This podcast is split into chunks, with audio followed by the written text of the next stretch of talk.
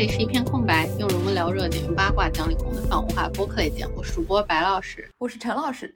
这两天正好是高考出分报志愿的时候，就想趁机跟大家来聊一下教育的话题啊。说实话，这个应该去年做哈，今年这个我们高考之后十一年也不是很整啊。你还记得你自己当年查分报志愿的心情吗？其实当时高考完之后。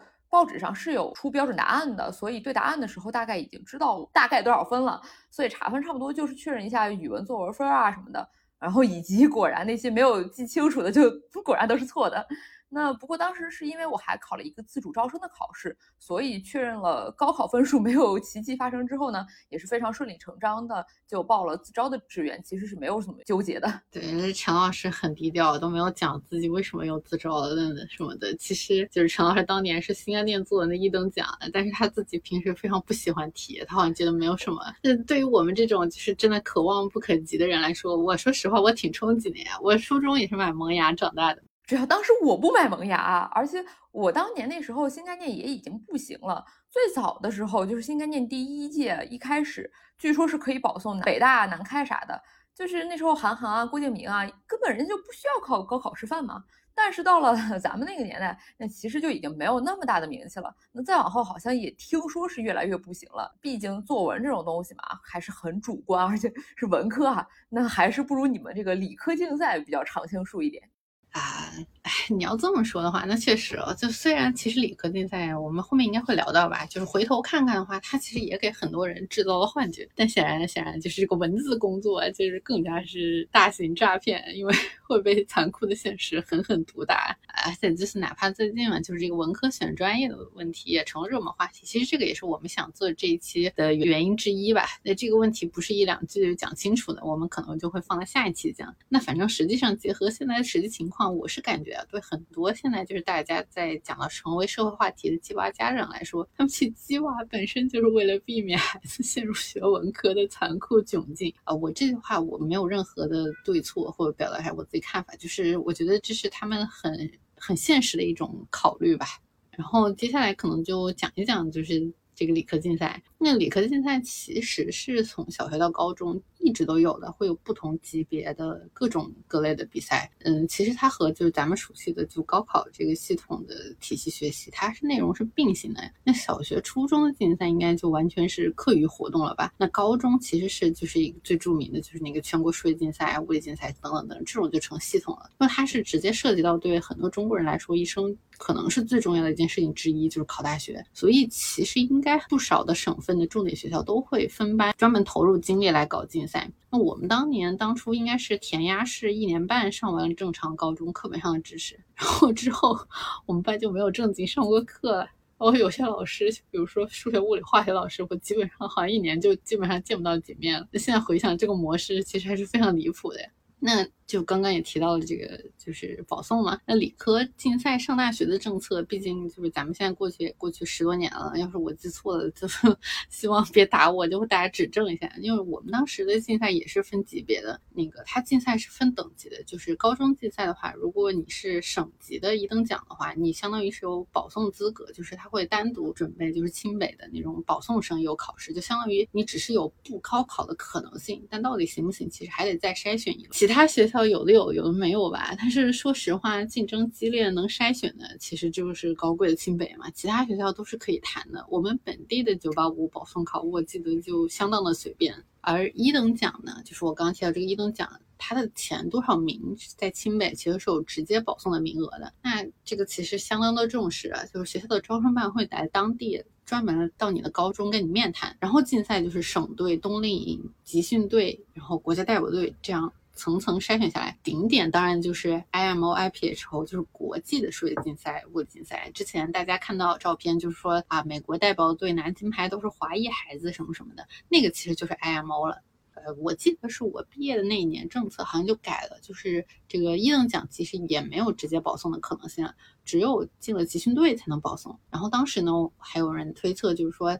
他对这个理科竞赛的热情应该会下降，但是根据后来我听说的，好像大家搞竞赛的热情其实更高涨啊，因为他这个也某种意义上算是上有政策下有对策吧。它政策的修改是一等奖改成了，就是你只要过一本线，你就能上你那个大学。那比起原来或者省队或者全省前多少名才行？实际上来说，范围是扩大了呀。因为过一本线对很多人来说。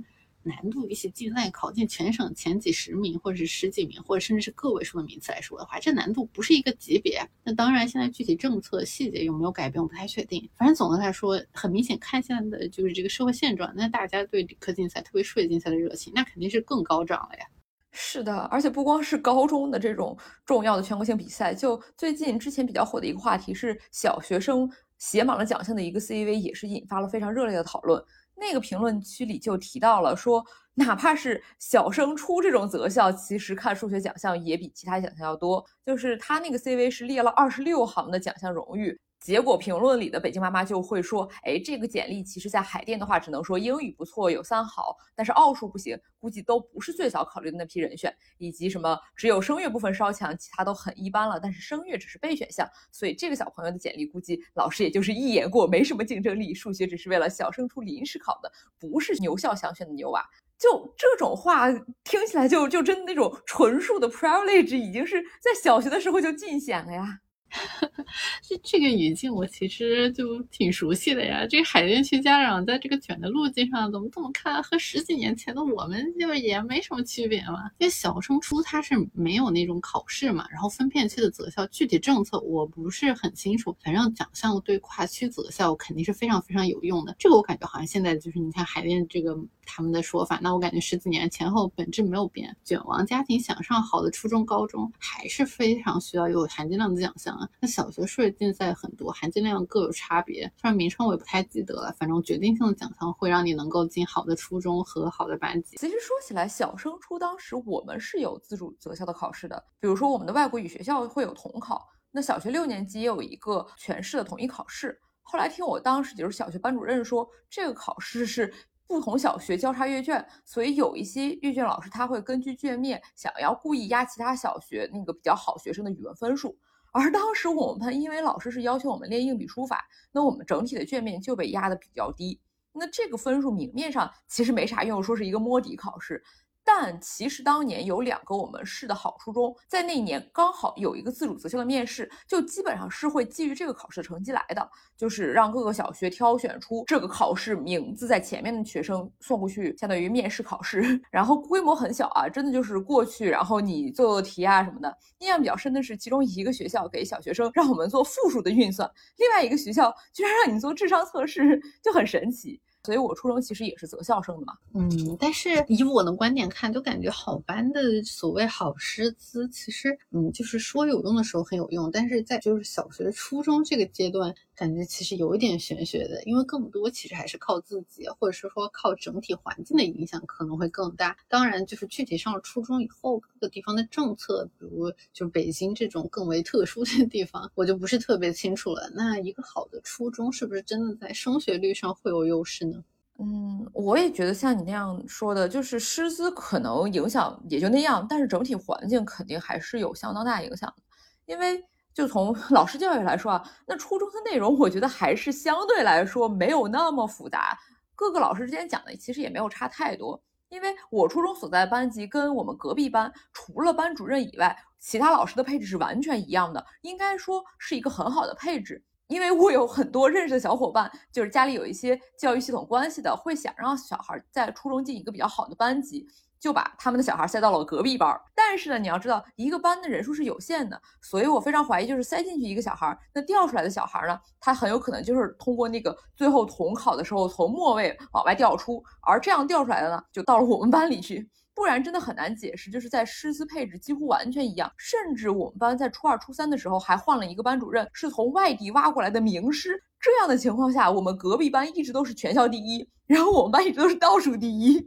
就最好的时候是倒数第二这个样子，但是从另外一个角度来说呢，就我们当时中考的时候，各个高中其实是会给初中按照人来分配一部分名额，那另外一部分名额才是划分数线去全市统招的。那我当时读的初中因为比较好嘛，那上那个最好高中的人数是远远超过他分配过来的名额的。而我本来应该直升的那个不咋地的初中呢，他分配的名额就是分配了多少考得上多少，不会有更多的了。而且到了高中也会发现啊，好像在高中考试的时候，那排名前列的也都是那几个比较好的初中的小孩。那当然啊，这个又跟这些初中本来来的人也比较多，这肯定是有关系的。那鉴于我也没有一个具体的数据，确实没有办法估算初中教育对高中，尤其是高考成绩的影响。而且还得说啊，那比我大六七岁的表姐，她也是上的同一所高中啊。那个时候她在的时候，高中里其实还有尖子班。但是到我这一届的时候呢，就没有这种优先选拔一些学生都集中到同一个班级，而是把所有的学生平均分配到各个班级里去。所以也感觉很难说班级之间有什么明显差距。而且我们的竞赛也都是课外活动，就完全不占正式课时，也没有你们那种一个班都去搞竞赛的这种竞赛班的情况。你看这个竞赛，那现在我们知道演变成了什么情况？但我感觉也有略有那种就是像学钢琴一样的那种叙事，就是要越早越好，要越苦越好。但是其实就像咱们新科的肖赛冠军都是十岁多才开始学琴，说明学钢琴这件事至少也不是只有郎朗和郎朗他爹那种单一叙事啊。所以是我是觉得适不适合这条路，其实没有必要有太大的压力，因为实际上这条路非常的长，就是显然小学就开始焦虑是没有什么必要的。因为我也认识就是我同学，那人家整个小学初中都没有接触过这种所谓的什么奥数啊，人家就是通过。把那种省会城市好高中去地级市的人才筛选到竞赛班，然后才开始接触这个竞赛这个东西的。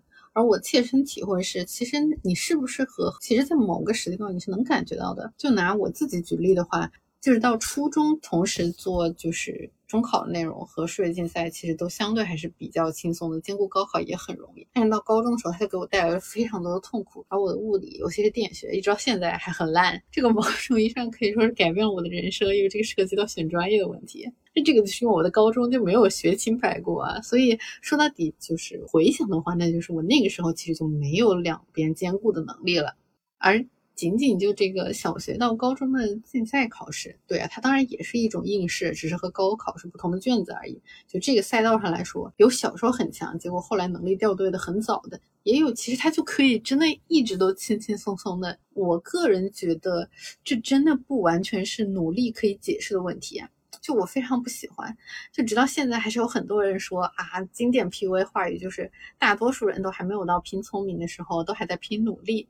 我觉得这就是一个经典对我们东亚小孩的 PUA 啊，就好像我做不好就只是单纯的因为我不够努力似的。我觉得这是一句鬼话呀，因为实际上我们高中当时中午这群人午休就都不午休啊，集体去打三国杀，被我们班主任抓了还互相打掩护啊。半夜还玩电子电游戏什么的，玩他的家长都感觉很崩溃。就你一听，感觉是哇，好像很经典的差生操作，但这个根本不影响人家后来该考试考试，该保送保送，该干嘛干嘛。那这个当然，当然，某种意义上也可以说是另一种残酷，就是连努力的神话都要被戳破的话，也很残酷。呃，当反正我当时应该也是觉得挺残酷的，但是我显然在那个时候就已经被修理的麻木了。那当当然啊，就是也不排除这群人白天在学校瞎玩，背地偷偷爬起来挑灯夜战、寒窗苦读，自己进行衡水模式，连他妈都不知道。反正我只能说，如果这种可能性是真的，我说不定还会安慰一点。就是怎么说呢？就。甚至哪怕是这个看起来是很小时候，就青春期之前的这种学习吧，我的观点可能很多人不赞同，但反正我是觉得这事儿吧，它好像真的有点基因彩票啊。但是我之前跟陈老师聊的时候，陈老师就非常不同意我。我觉得主要是你首先什么是基因彩票，哪一些算是天赋呢？因为讲道理，能不能努力，觉得怎么样才叫足够努力，怎么样是我承受的极限，这难道不也是一种天赋吗？但是同时又得说，就很多东西是学习方法，然后还有你的学习动力、你的兴趣养成，这很多东西也完全不取决于你出生的时候基因怎么加点儿的，而是跟你后天养育的环境有更大相关。就我觉得基因彩票这个东西其实是很玄的，它不是说基因天赋这个不存在，而是说这些基因天赋它的存在和影响人的方式，很有可能并不是我们以为的那么直接，就是哎你有这个基因你就数学好，哎你有那个基因你就物理好。而是说它是很很玄学、很复杂的。比如说有一本书就是讲基因彩票的，它里面的一个研究例子是说，有一些小孩他在两岁的时候，哎，就可以很好的去发声，然后很好的去认识玩具。然后这样的孩子呢，跟那些不太跟人交流、不太会说话的孩子呢，他比起来，父母就更喜欢去跟这样的小孩交流。那父母提供的这样更多的认知刺激呢，就会导致这样的小孩在四岁的时候有更好的阅读能力。在生命早期去重复一个声音这样的简单能力方面，它有一些最初的遗传优势。它竟然会通过孩子受到的这个养育行为的类型，在因果链里向下传。但是你能说，哎，我只是 两岁的时候 更能说话一点，更能出声一点，这能难道真的能代表这个小孩智力天赋高吗？显然也未必呀。那有的小孩就是天生比较少话怎么办？而且肯定也有，就算很有天赋，但是父母就是疏忽了，或者没有时间、没有能力去给他提供足够的认知刺激的例子。这样的小孩，他的天赋又去怎样发挥呢？那这里就得说啊，还是同样是《基因彩票》这本书里面更反直觉的一个不公平现实，就是说，在教育环境越好的时候，你的基因重要性才会越高。也就是只有你给小孩提供了足够的资源，让他有机会去完全发展自己天赋的时候，那时候我们才能够说，哎，他有没有天赋？而这里这个足够的资源，可不是说啊，我给他足够的题，这就够了，是要你有鼓励、有尊重的环境、有充分的支持刺激、有所谓正确的教育方式。而这一切都是直到现在在教育学上还没有定论的东西呢。那即便是在高收入国家白人样本里面。哎，我们得说啊，这相对来说，这绝对是更可能获得所谓足够资源的群体吧？那在这样的群体里面，那个全基因组关联分析也只能对受教育年限啊、标准化学业考试成绩啊，或者智力测试分数这些一系列，哎，我们以为跟你学习成绩相关的这个指标里面，只能对里面百分之十到十五的差异进行解释啊。这个比例比我们所说的什么三分天注定，七分靠打拼还要小一半儿哎，那你。一点五分才靠天注定呢，你主要还是要靠打拼啊。当然不是说这个一分半的差异我们就忽略了，那肯定就像是，哎，比如说如果是出生在富裕的家庭的孩子，他确实从大学毕业的比例更高。这个原因不是说有钱人我就可以直接买学位，而是因为他有钱的家庭，他就可以给小孩更多的课外班、更多的人脉、更好的教育资源、更多的信息，从而逐步累积的去优化他最终的选择，这样子才能够让他哎更好的从大学毕业。那同样呢，我们更加复杂的基因组也是这样子一个系统性的，一点一点累积起来的。哎，某种遗传变异组合所赋予的优势，那放到一个大范围里面，在数百万人里面，那可能确实就会造成一种不可忽视的教育不平等。所以就是说，怎么说呢？拿什么态度去讨论基因彩票这件事情，它就真的很难。一方面，我们肯定要承认这个东西的存在，就正视自己在大基数的比例上已经是很幸运的。但另一方面呢，又不能发展成这个优生优育的又一观点，就只能说，就连讨论问题这个本身都挺危险的。不过怎么说呢？我是觉得从实打实这个技术层面上来说，这个优生优育它其实挺难的呀。那智商它本来就是回归分布的吧？我之前还看到一个观点说，生娃的智商才是最大的上天公平。要是聪明人一定能生出聪明人，那阶级应该比现在固化的更牢固才对。对，而且你说优生优育，什么是优？这个其实也是由当前的社会文化种种因素所决定的。就像有一个 有趣的事情是，在聋人群体里面，他们有自己的聋人文化，就是手语啊，一系列的表达方式。那他们其实可能会有很多聋人，他们甚至会想要选育，就两个聋人结合，保证我的小孩是有聋人的基因的，这样才能传承我们的文化。那这对他们来说也是一种优生优育啊，对吧？而且就得说，《基因彩票》这本书的作者当然是一个铁杆左翼，这也是一本用左翼视角去讨论一个传统上更右翼话题的书嘛。那中文版的序言里也说，就平等主义的承诺建立在人类基因的同一性上，这本身就是一个杀上箭塔，就是一个不真实的东西。我们已经有了相关的知识，所以不能够假装基因不重要。相反，我们必须小心翼翼地剔除优生主义者的科学错误和意识形态谬误。我们必须阐明。如何在平等主义的框架内去理解遗传科学？就像那个经典的电箱子的图嘛。那教育公平还是要以结果、以人们有选择的公平权利作为目标的。那公平并不是说每个人都得到同样的东西，而是让每个人都能得到他为了成功而需要的东西嘛。对，没错。而如果回到我们刚刚聊的话题的话，我觉得这件事最有趣的地方在于，哪怕我前面说的就是小学到高中这个赛道其实本来就很长啊，但是这个很长的道路其实根本也不是终点啊，考大学也不是终点，大学之后你做什么，那显然才是对你的人生更重要的呀。就哪怕我刚刚说的就是竞赛嘛。竞赛这条路，最后顶点就是那个国家队五个人加爱猫金牌，对吧？但正如我的这个初高中校友刘志宇，我想很多人应该也听说过这位北大学生出家的故事。那他走到赛道顶点了，对吧？以后还有可能人家就选择出家呢。这人生的随机性往往在意想不到的地方出现。而这个竞赛，不管是筛选逻辑还是最终现实来看，它确实很有可能能够筛选出就是纯理科、数学、物理这种啊有天赋的小孩。他们也的确一开始进的就是顶级高校最高贵的纯学理科系。但大家大部分的人会走上并不需要或者说不能拼天赋的职业路线呀。那身边统计学来说的话，纯数纯物一方面太高贵了，实际学习难度太大了，高贵到尽管竞赛其实已经非常筛选人了，但其实你就是各个学校学这个的人还是太多了，很多人学起来还是有我不配的感觉。这当然涉及到另一个更复杂的问题，就是学科教育和实际应用等等的这种问题。另一方面就是，就算有学生他一路都能力溢出啊，他就很配学这个，他也觉得学这个不难，但是他以现在的形式。他为啥不去搞计算机金融呢？那一旦走上社会和职业，那显然就不只是这个你的天赋不天赋啊，能力不能力啊，你学习不学习这么简单的单一维度的讨论了吗？嗨，那你这样说的话，就现在计算机啊、金融啊，其实也都有大裁员啊，谁能保证五年以后现在风口上的猪不在锅里了呢？哎，那这个反正学好数理化，他们应该走遍天下都不怕吧？应该不会有用不到纯数纯物的理工相关专业吧？这个当然是我这种不配纯理的工科生的仰望发言。嗯，这个问题就是，那生物算理科还是算工科呢？而且理工其实也挺优势了嘛，那不还有生化环材吗？对吧？嗯，总的来说，反正就是一旦你啥也不用，只用学习的这段路走完，后续的那个变量觉得比前面的多多了，也大多了哟。这个时候可就真的没必要去讨论什么学习天赋的了。对，而且何况我们再说回来，就单纯的学习天赋好就完全是好事吗？也不一定。就还是那本基因彩票的书里面，他有提到一些遗传变异可能会使一个人在学校里取得更好成绩的可能性增加了那么一丢丢，但同时呢，这个变异也可能会增加你患精神分裂症或者其他严重的精神障碍的风险。就你不能把哎跟现在的目前正规教育体系中能够取得更好结果相关的那些遗传变异，就完全看成是哎一个好东西。不过说到这个，感觉我们身边都有那种啊一路读书上来，最后精神健康出现严重问题的惨案。我我真的就就很想说，这这值得吗？我觉得是不值得。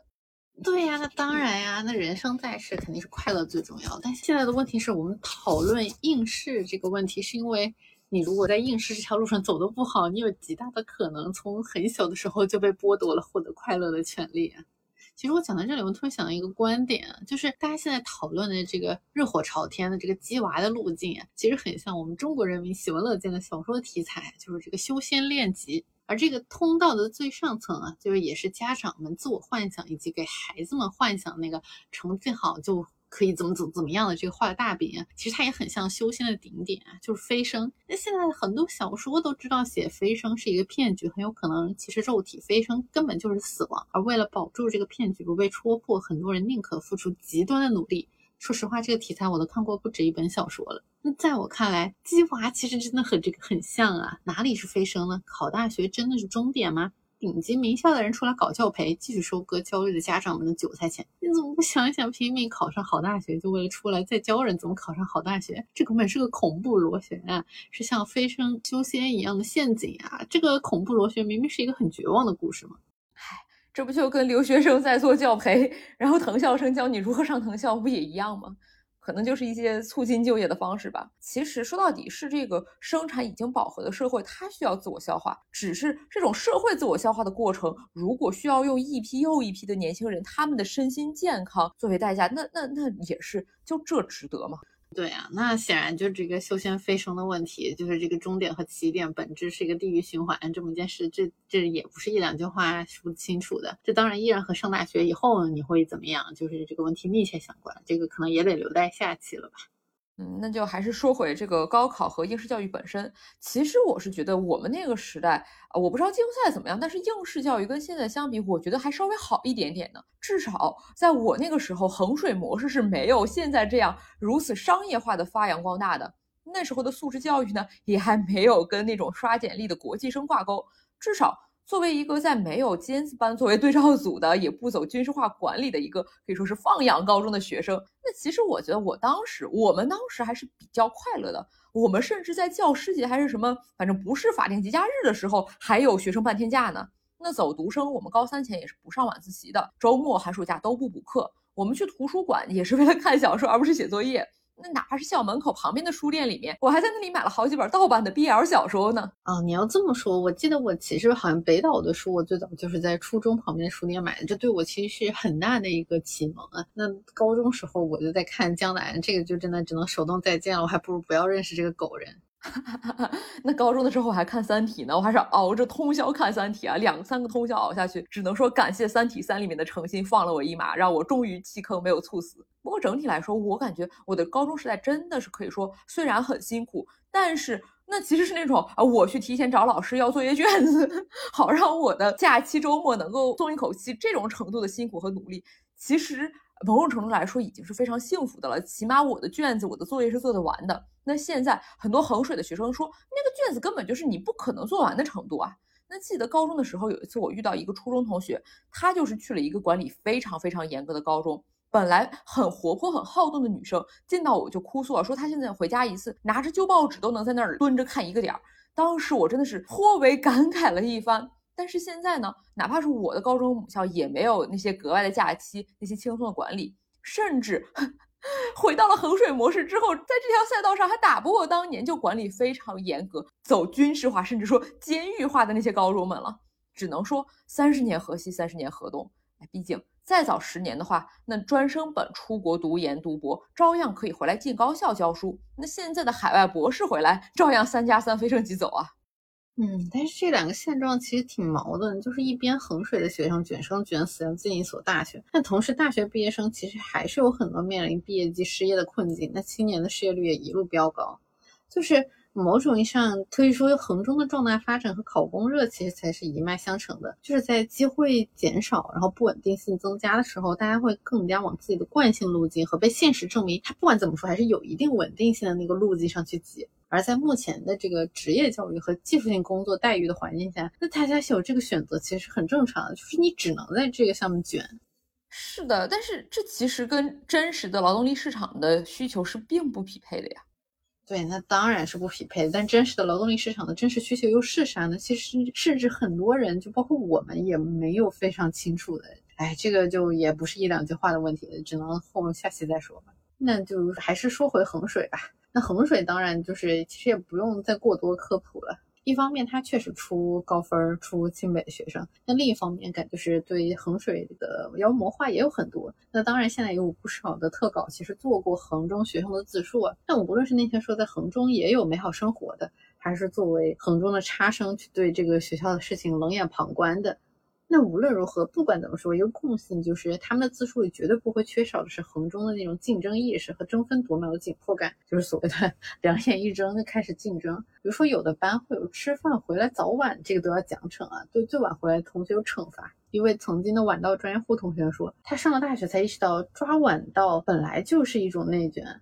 因为晚到不是指迟到，而是一个班级内部那个最晚的，那他就得被惩罚。那迟到其实是不一定会有的，但是你如果最晚回来，那这个人一定会存在的。所以这个就你就只能越来越早、越来越早的回，就越来越往前卷。是的，这就是那种标准的企业鼓励员工内卷的方式啊。但是从目前的高考模式来说，那各省独立划分数线，招生人数其实是早早定下来的。你在衡水里面卷生卷死，其实也是让你们河北省省内的学生竞争压力增加，并不会说多了几个学生能够上大学。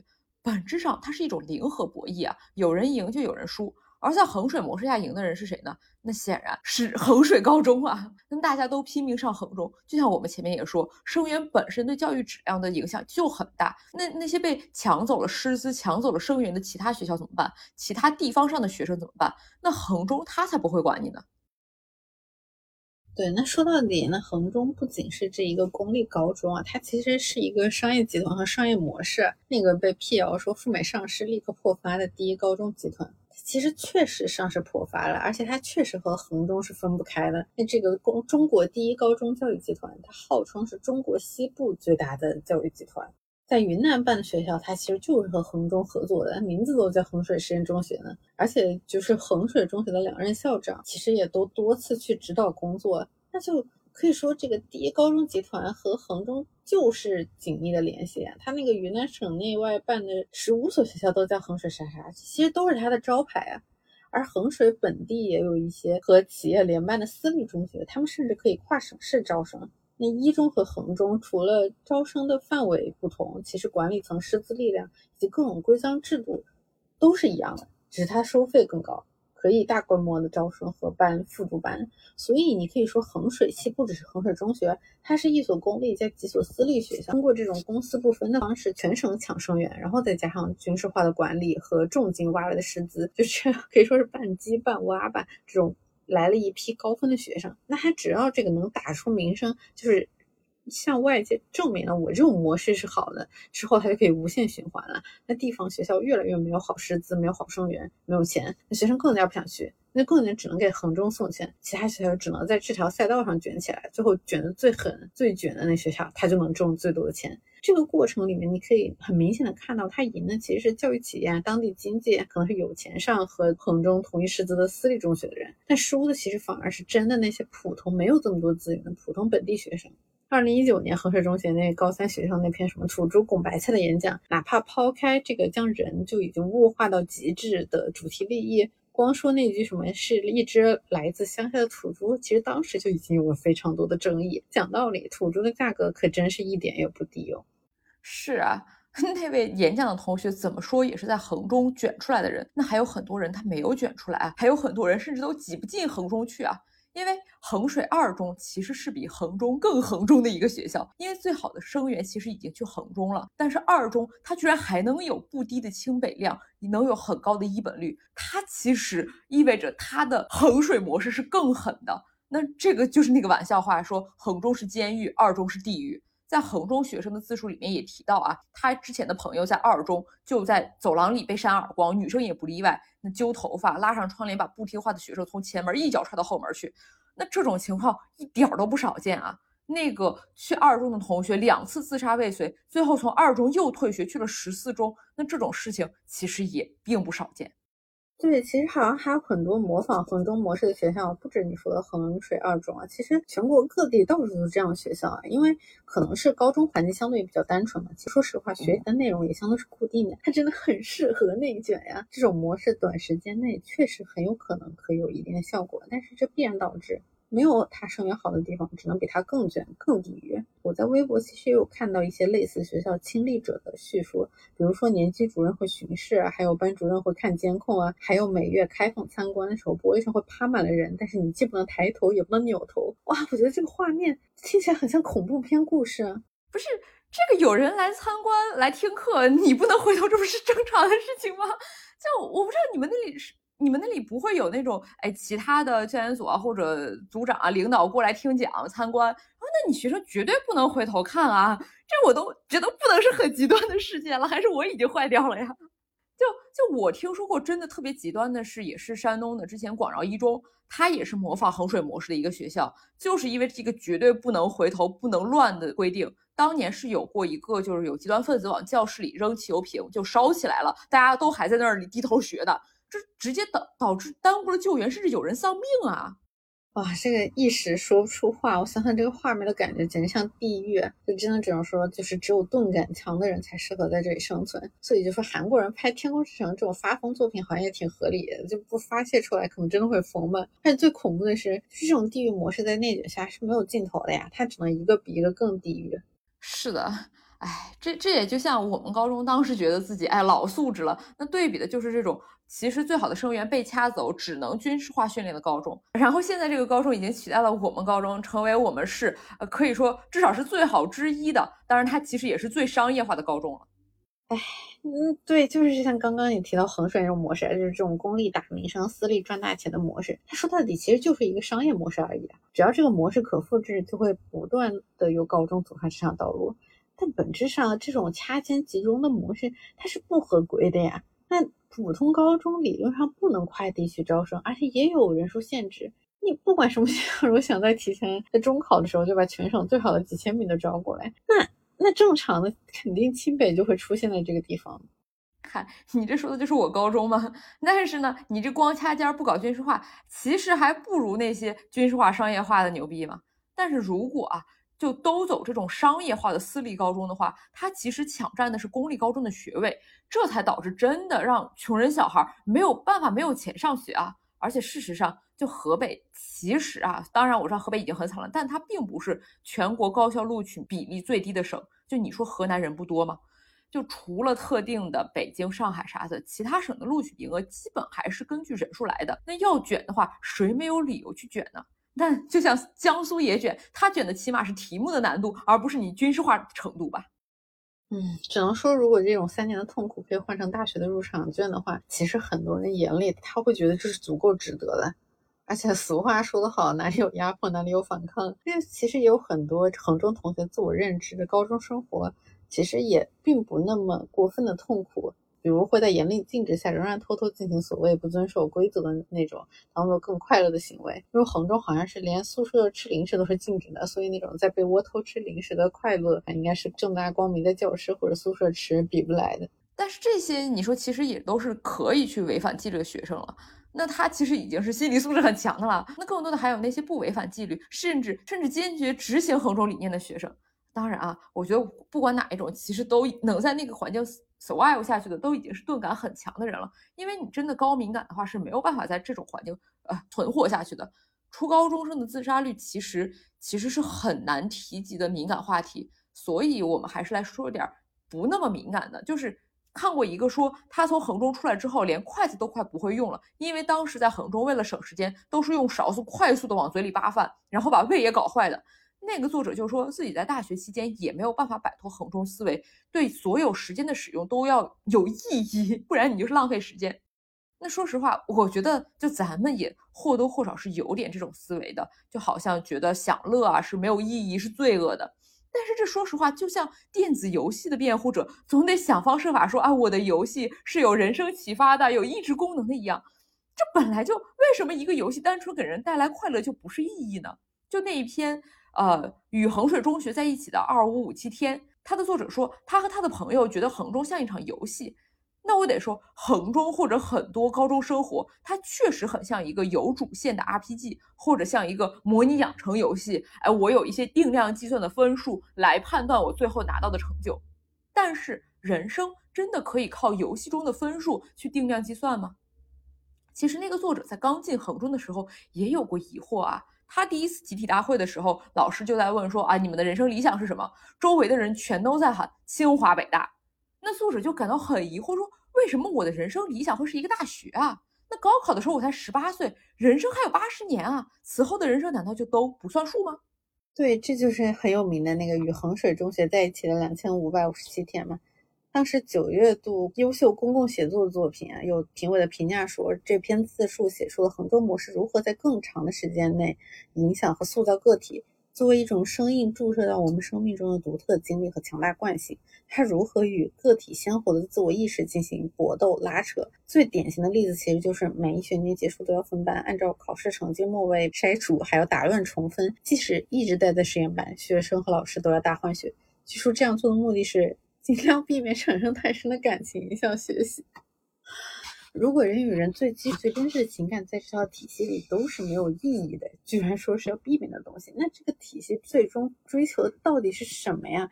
这其实是一个非常可怕的问题。作者有提到，在大学里，他也不断与自己的衡中的经历搏斗，最后的结果是得到两个泾渭分明的自我。那个衡中的自我会一直跟老师说自己不理解。为什么不直接杀掉智力和体力在一定标准线下的人？这样的人类社会才能更快发展。老师非常惊讶，问：如果你恰好是那个标准线下的人呢？而衡中的自我会甘愿就死，并且对这种社会达尔文主义不以为耻。但同时还有一个衡中之前的自我，一个厌恶着衡中版本自我的人，宽慰自己，这是当时的自己有当时的局限性，并且已经做了最尽力的选择。当时的局限性是现在的自己无法想象的，也要把过去的自己当成他人来共情和理解。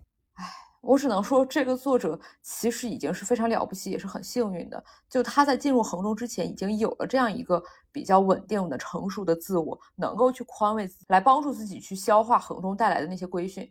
但并不是所有人都像他一样幸运，也不是所有人都有机会去走出衡中。就没有这种稳定的自我，没有那种钝感力的小孩，可能就就真的活不下来了。因为送小孩去衡中的，其实那些家长是比小孩还要相信衡中神话的。还是那个作者啊，他在创作过程中，他其实有回到衡中调研。然后那个时候有一个交通问题，就大堵车，只能说借乘家长车去衡中。然后他想去借乘的时候，家长都先问：“哎，你是哪个大学的？”然后知道作者的大学不是很理想之后呢，拒绝了他，就不在他了。就这种唯大学名字定成败，正是这种单一价值取向、单一意义追求的表现啊。对，所以这个作者也提到，如果他问高二的自己什么是素质教育和人性化管理，他会说他会回答衡中。就像你前面说的高中的那种轻松，衡中自己其实也有什么图书馆、书店、运动会、成人礼啊，什么还有八十里远足什么的，也有各种各样的所谓的社团，还有大学先修课呢。但是只要到了高三，一切留存的这种所谓的生活，其实都要为。最后的高考让步啊，甚至连洗漱、洗澡这样不重要的事情的对比下，都会显得没有意义啊。甚至你越臭，说明你越不讲究，说明你更爱学习。而且外在的约束都是其次的，就是关键是要慎读。作者说他在高中有一次读完了一本帕拉尼克的书，接下来整整一周都在忍不住回想书的内容，于是他会感到恐惧，不敢再读书。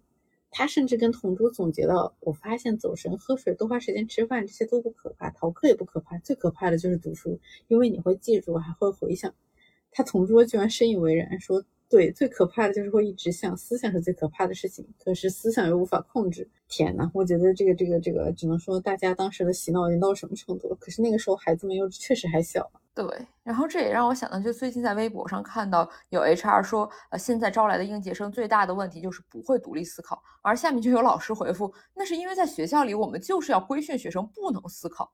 哎，只能说几千年过去了，还是那套民可使由之，不可使知之嘛。嗯，那真的知道了，不就像衡水校长的儿子，他在衡中读，但却在西藏高考吗？衡水模式这个异化人当然是异化的，但是你要说商业集团就造成教育不公，那肯定是真的忽视了真正的大象是什么。这个其实就回到了教育公平的问题。其实我们说的升学牢牢和地域挂钩，不同省份之间难度和政策天差地别。这也让有些地方的户口格外值钱。那这个话题当然也特别大、特别复杂。所以我在这里其实只从一个很小的点切入啊，就我们知道高考的不公平，它是主要在不同卷子难度以及不同省份学校招生名额的问题。那这个地方就说回前面我们提到竞赛的这个名额分配啊，对于竞赛保送的名额来说，可能因为这个是大学自己的裁定权，其实相对来说是很大的。而且因为保送的名额相对少，它不像高考分数是一分压死人。所以它其实，在不同省份的名额，它是很灵活的。通常来说呢，它居然是一个属于前人栽树，后人乘凉的神奇情况。如果前一年一个省的省队进集训队和国家队的人多，那后面一年就会给你按比例增加保送的名额。这就是我前面说那个全省前多少名能保送的那个。那对于竞赛强省来说的话，很有可能你只要能进省队，你就等于你进了清北。这个其实一定程度上是拉平了省与省之间，就是在升学、升大学这件事情上名额不公平的问题。我讲的只是一个大概啊，当然在实际操作上，那这个腥风血雨和矛盾争议其实也挺多的。而且如果就是拉平到就刚刚说那个省级一等奖就给一本线的这个待遇，那这个八仙过海可能性就更高了。我们那一年我没有记错的话，在某些省份化学竞赛还有省内泄题的争议，但最后似乎也不了了之了。但话又说回来呢，高考呢，你也确实很难进行这样的操作啊。一个最直接的原因就是你根本无法评判怎么去增加名额。所以还是为啥会有神奇的户口制度啊？这个我真的是，当然这肯定是一个很复杂的问题，它也不光是就问题，也不光出现在教育上。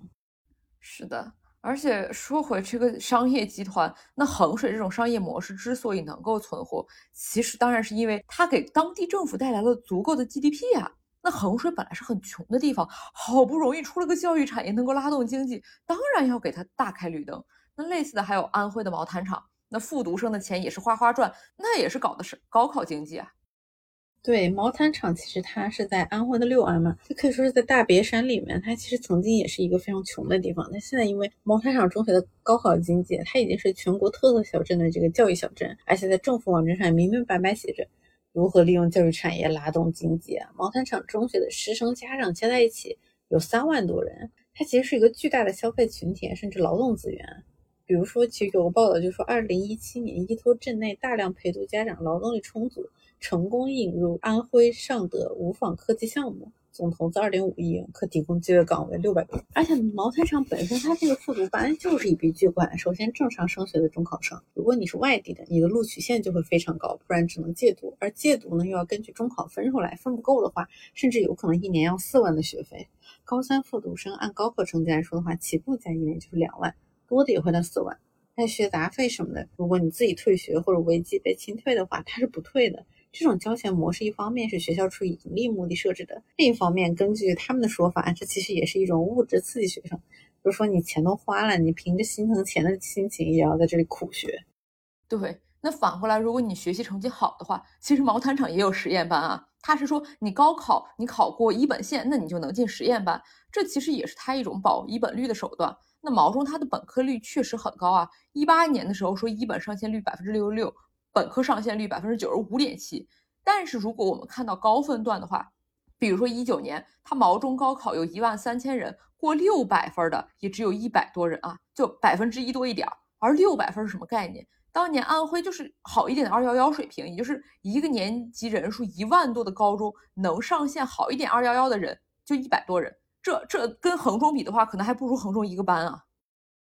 这个应该是因为毛中就是不是以高分著称的嘛，它其实就是一个复读啊，让你有大学上的，是一所可以让三本考上二本，让二本考上一本，但让不了二幺幺考上九八五的高中。所以有人会说毛坦厂没什么特殊，因为任何学生都可以通过努力从四百分到五百分，但从五百到六百，毛中做不到。那这所高中其实本质上就是一个强迫学生学习的平台罢了。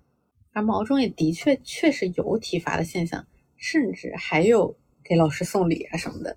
而同时，从高考那个纪录片里面也看到，其实很多学生的学习方法，哎，也不能说很科学。那这显然就是因为他们也没有像衡水模式下那么好的老师啊、教辅资源，那你就只能下苦功啊。哎，这就我还是想说，就你下的这些苦功到底最后值不值呢？因为还是从最近的这些青年失业率啊、全民考公啊，甚至从 全职子女这样的热点话题，我们也不难看到，现在的就业市场并不是友好的。你想，如果清北的学生都去街道办事处了，那本来想去街道办事处的，对不对？差一点学校的，他是不是可能就就没地方去，或者又要去他觉得更不理想的地方呢？这样层层挤压下来，本来可能哎，你拿一个本科文凭就能干的工作，现在搞不好也要二幺幺、九八五，甚至要你考研究生。那这种从毛毯厂是高考工厂出来的学生，就算 OK，我很 lucky，我进入了大学。大学毕业之后，到底能不能像一开始想象那样，我就能过上顺遂的人生？至少我能找到一份工作养家糊口，其实也还是未知数啊。对，就有很多高中不断宣传高考成功、人生成功，高考失败、人生失败，这其实是虚假的大饼的同时，还加上了虚假的恐吓呀。考上本科并不代表就能过上顺遂的生活。唉，只能说，就很多时候确实，如果你考不上，那在目前的这个体制环境中，你想要去过一个顺遂的生活的概率，可能还真的就就小一点。就说到这个，就又得说，现在很早从初中就开始提的那那个五十五十分流政策，在一个良好的环境下，我觉得确实是有合理性的。但是你必须得配套相应的职业教育和劳动保护啊，你不能说把人都搞到厂里去，然后说哦，对不起，我们没有劳动法，也没有工会，你们就每天给我干十二个小时吧。你这不是坑爹呢吗？那之前我也看到过一个讲专科职业学校，他现在只搞专升本，根本就不去认真搞那些真的职业技术教育。但说到底，这是为什么？因为那些学生就想要升本科啊。因为那些如果他们进了工厂，作为工人，他确实得到的保护非常不够啊。对呀，所以你眼下的情况看，唉，就连更紧迫、更要命的养老啊、医保啊这种，这都没钱啊。他，你看真没钱了，他也一样的双轨啊。一样是先砍砍普通人呀。武汉、广州之前争议非常大的那个医疗改革，那个不是还很多爹爹婆婆去就是抗议？人家真的也就这么点钱了，指着这个钱活命呢。那更庞大的那个公务员群体领巨额退休工资的，还有那种干部病房什么的，那这些人的待遇你怎么不稍微砍一下嘛？那当然有人会说，哎呀，你不去进工厂做职业教育当打工的，你不也是九九六吗？哇，那九九六起码你还是坐着九九六啊，起码你有五险一金啊。就我们现在并不是说就是脑力劳动歧视体力劳动，而是 有保障的在歧视没保障的呀。所以说，无论如何，目前来看，高考依然是实现阶级流动的重要通道。没法否认的是，很多人的确是通过这种升学方式改变了命运。也说实话，还有很多人，如果不是读大学，他甚至可能一辈子都没有机会走出家乡去更广阔的世界看看。可以说，高考的问题不是很多问题的起因，而是很多问题的结果，是社会上的问题反映在了这个很多孩子、很多家庭孤注一掷，甚至可能倾注了十几、二十年努力的这个事情上面。大家的焦虑，包括我们一开始提到的，就比如说为啥说竞赛就一直那么高贵，其实都是将来文理科工作市场严重不平衡的一种反应。就不管你再怎么花式谈理想，那大部分也真得先吃饱饭呀。所以对所谓高考工程的指责，就只能说其实更应该放在那些真正固化阶级的问题上。如果资源分配不是这么的极端离谱，那很多人的痛苦其实也就不会这么极端。这个，哎，没办法，还得分两期。就下面下期呢，咱们讲讲这个修仙飞升的陷阱，在飞升之后会发生什么故事。这期就到这结束啦，大家再见，大家再见。